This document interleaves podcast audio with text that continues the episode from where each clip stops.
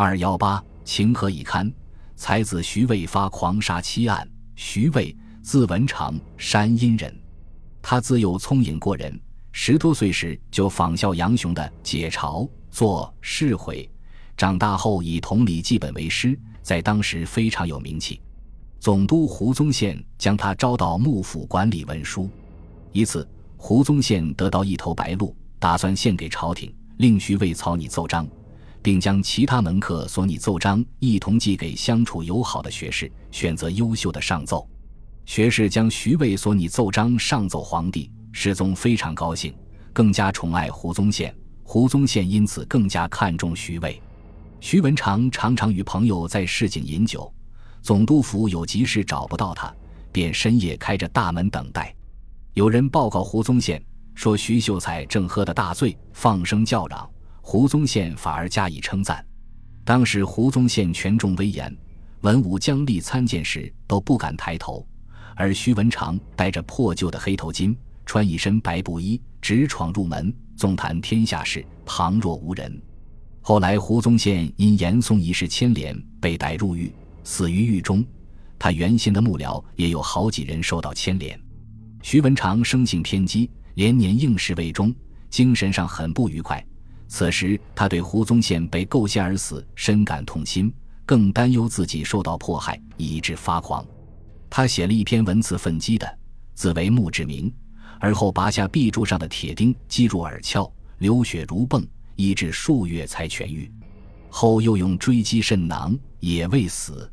如此反复发作，反复自杀有九次之多。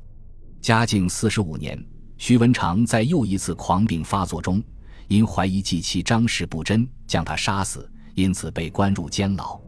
在狱中，徐文长身带枷锁，满身积湿，冬天雪积床头，冷得发抖，连朋友送来的食物也被抢走。后来，他的许多朋友为解救他而四处活动，才使待遇有所改善。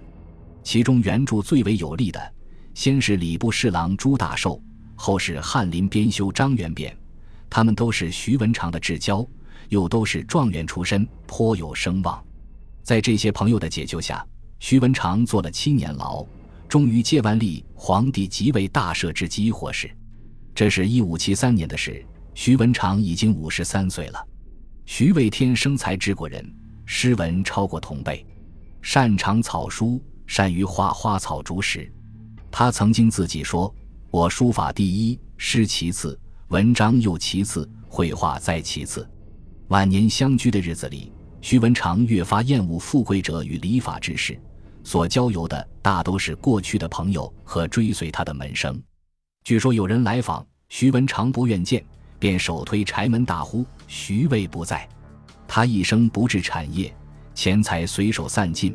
此时只得靠卖字画度日，但手头稍微宽裕，便不肯再做。倒是一般门生和晚辈的朋友，或骗或抢，常常得到他的杰作。徐文长似乎特别是蟹，许多题画诗记载了朋友们用活蟹来换他画蟹的经过。最后几年，徐文长身患多种疾病，画也不能常作，生活更为贫苦。徐文长文集中有卖雕、卖磬。卖画、卖书、诸诗，显示出这位大文学家、艺术家凄凉的晚境。一五九三年，徐文长去世，年七十三岁。